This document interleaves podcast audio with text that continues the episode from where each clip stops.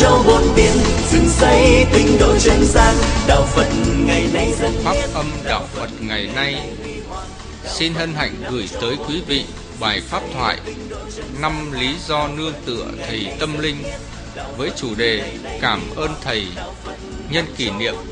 Lần thứ 24 ngày viên tịch của Hòa Thượng Thích Thiện Tường do Đại Đức Thích Nhật Từ giảng tại chùa Giác Nguyên ngày 18 tháng 9 năm 2008. Kính mời quý vị lắng lòng nghe. Đạo Phật năm châu bốn biển dựng xây tinh độ chân gian. Đạo Phật ngày nay dân hiến, đạo Phật ngày nay huy hoàng. Đạo Phật năm châu bốn biển dựng xây tinh độ chân gian. Đạo Phật ngày nay dân hiến, đạo Phật ngày nay huy hoàng. Đạo Phật Nam mô Bổn sư Thích Ca Mâu Ni Phật. Kính anh lễ giác linh hòa thượng viện chủ chùa Giác Quyên bậc cao tăng của à, Phật giáo Việt Nam thời à, càng hiện đại. Kính bạch hòa thượng chủ trì chùa Giác Quyên cùng à, toàn thể chư tôn đức tăng ni. Kính thưa toàn thể quý Phật tử hành giả, lần dỗ tổ lần thứ 24 hòa thượng chủ trì đã mở 8 buổi pháp thoại. Và đây là buổi thứ năm.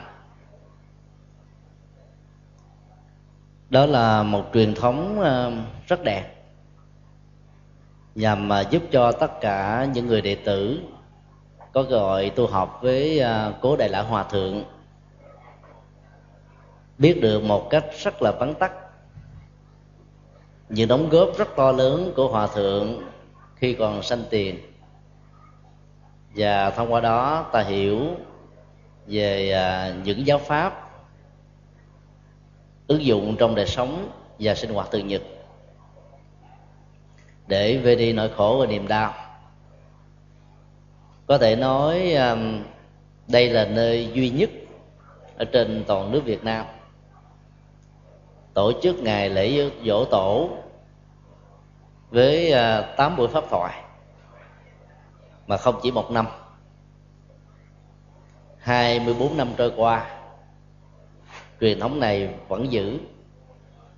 Giá trị tâm linh này ngày càng được phát triển.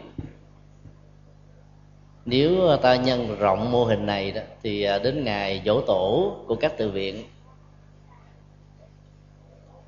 tứ chúng đệ tử phật có cơ hội học được những bài à, pháp thoại rất sâu sắc của nhiều à, chư tôn đức tăng ni. Đây là niềm à, vinh dự lớn lao cho bản thân à, chúng con. Lần thứ hai được về đây để chia sẻ pháp thoại. Thì hôm nay chúng tôi xin kính gửi đến toàn thể quý vị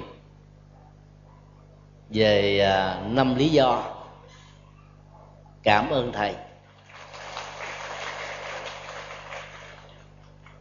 Khái niệm thầy trong truyền thống phật giáo là thầy tâm linh. Tức là người đã hướng dẫn chúng ta đi vào con đường đạo, trải nghiệm trên con đường tâm linh đó để ta tự mình phóng thích nỗi khổ và niềm đau. Khổ và đau ảnh hưởng đến đời sống à, tinh thần và vật lý của con người không biết được đạo pháp đó, thì cái khổ của tinh thần có thể gấp trăm lần cái đau của thân thể vật lý. Biết pháp mà không có hành trì pháp đó, thì à, mỗi nỗi đau vật lý của bệnh liên hệ đến bất kỳ chi phần nào của cơ thể, đều cũng có thể ảnh hưởng đến à, nỗi khổ của tinh thần. Còn người có tu học phật, hiểu rõ được cái tính à, tương duyên đó ta không để cho những à, nỗi đau của thân ảnh hưởng đến nỗi đau của tâm. Và sự thành công ở trong sự thực tập đó, là nằm ở chỗ ta làm chủ được dòng cảm xúc khi mà thân thể vật lý của mình đang đối diện trước những nỗi đau. Do già bệnh tai nạn và những biến cố trong cuộc đời có thể à, xuất hiện với mình một cách à, hữu ý hay là vô tình chúng tôi xin dựa vào ờ, bài kinh ờ, 108 thuộc kinh Trung Bộ. Khi phân tích về ờ, năm lý do để nhớ đến ân đức của một vị cao tăng. Mà tất cả hàng tứ chúng tu học với sự hướng dẫn của chùa Giác Nguyên có được diễm phúc, làm đệ tử nhiều thế hệ của cao tăng mà vài hôm nữa, chúng ta sẽ làm lễ tưởng niệm lần thứ 24 bài kinh 108 của kinh Trung Bộ bắt đầu à, từ một cái câu chuyện đàm đạo giữa một vị cư sĩ Bà La Môn. Chất vấn một số à, câu hỏi liên hệ đến tính kế thừa truyền thống tâm linh sau khi Đức Phật vừa qua đời khoảng à, một tháng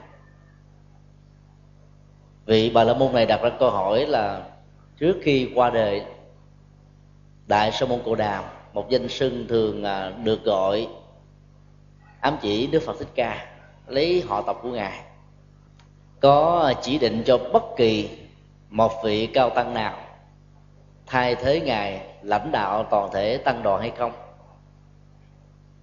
Tôn giả a nan trả lời, thế tôn của chúng tôi đã không à, có cắt đặt bất cứ ai làm công việc đó.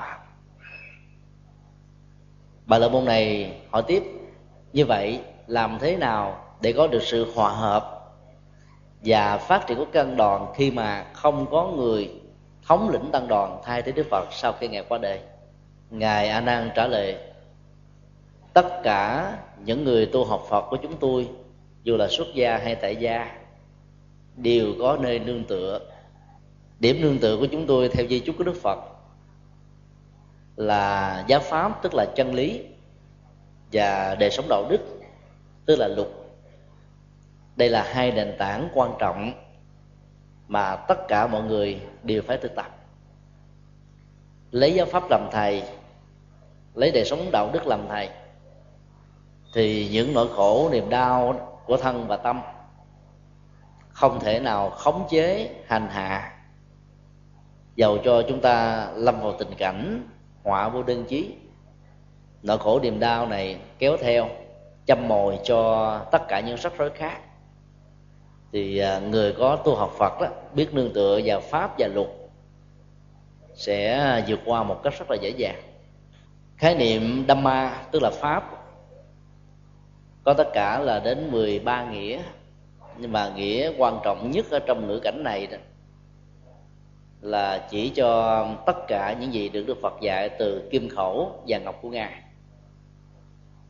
Nếu chúng ta rút ngắn, thì à, pháp có thể được hiểu là tứ diệu đế. Hai lớp nhân quả rất có ý nghĩa trong đời sống tu học của tất cả mọi người. Lớp nhân quả một, dạy à, chúng ta nhận diện được những khổ đau và bế tắc xung quanh mình. Và buộc mình à, huấn luyện bản lĩnh chịu đựng không đào tẩu, bởi vì à, đào tẩu cổ đau đó, dẫn đến tình trạng tránh vỏ dưa ta sẽ gặp vỏ dừa. Bởi vì khi quả của một hành động xấu đã đến lúc chín mùi đó, thì à, ta không còn cách nào khác. Càng trốn chạy nó nhiều chừng nào đó, thì cái tâm lý khủng hoảng nó sẽ có mặt với chúng ta chừng đó và thứ hai đó là nó diễn ra làm cho chúng ta thất điên bắt đạo. Sống chung với một cái um, hậu quả. Và ta có được cái cơ hội để nhìn thấy được cái nguyên nhân sâu xa của nó là cái gì. Ví dụ um, trong um, những ngày trước đại lễ Phật đản, Liên Hợp Quốc 2008 tại Việt Nam, thì à, toàn thể thế giới sửng sốt trước hai tin rất khổ đau ngày 2 tháng 5 2008 trận bão Nagis ở Miến Điện đã cướp đi mạng sống của um, trên 180.000 người. Rồi à, 10 ngày sau đó 12 tháng 5 2008 trận động đất đã ảnh hưởng tứ xuyên Trung Quốc, cướp đi mạng sống của khoảng gần 100.000 người. Khi đối diện trước những nỗi đau tập thể này đó, thông qua các phương tiện báo đài, có một số người nhận dạng sai lầm và đã thốt ra những cái lời tưởng chừng như là hiểu nhân quả nhưng mà lại lý giải sai dẫn đến cái hậu quả nặng nề hơn đối với thân nhân. Và những nạn nhân chịu trực tiếp nỗi khổ niềm đau từ bão và động đất. Có người thì cho rằng à, chính phủ miến điện buôn phiệt. Trong gần một năm qua đó đã sát phạt các nhà sư không để cho tự do tôn giáo phát triển ở đất nước này. Cho nên hậu quả là đảm bảo đã có mặt.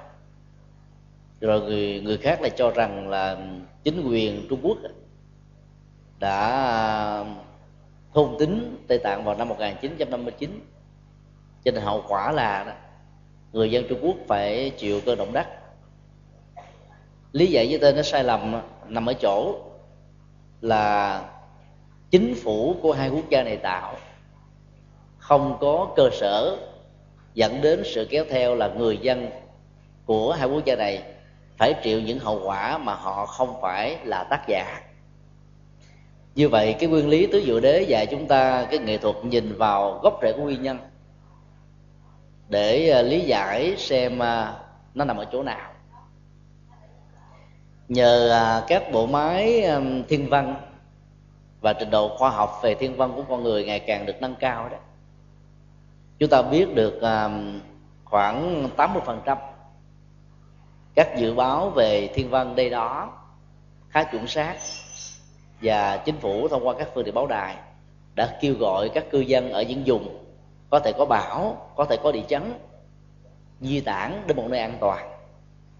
Nhưng có rất nhiều người có thói quen là ở đâu quen đó cho nên di tản đến chỗ khác thì không biết lập nghiệp ra làm sao. Rồi à, bao lâu đó mình mới trở lại cái đời sống sinh hoạt bình thường. Cho nên cắn răng chịu đựng ở một chỗ và chấp nhận gánh lấy tất cả những hậu quả của thiên tai có thể có. Do đó rất nhiều người đã trở thành nạn nhân mặc dầu cái nguyên nhân và tính thời điểm cũng như là địa điểm xuất hiện các thiên tai đã được dự đoán trước là những người tu học Phật theo à, pháp đó, lấy pháp làm thầy thì à, ta phải phân tích xem à, cái nguyên nhân nó nằm ở chỗ nào để ta không lý giải sai. Và trong những cái tình huống của thiên tai đó ta đừng nên gắn kết đó với một cái nguyên nhân của quá khứ. Mà cái đó ở trong kinh trường bộ và trung bộ đó, thuộc kinh tạng bali đức phật có một cái nhận xét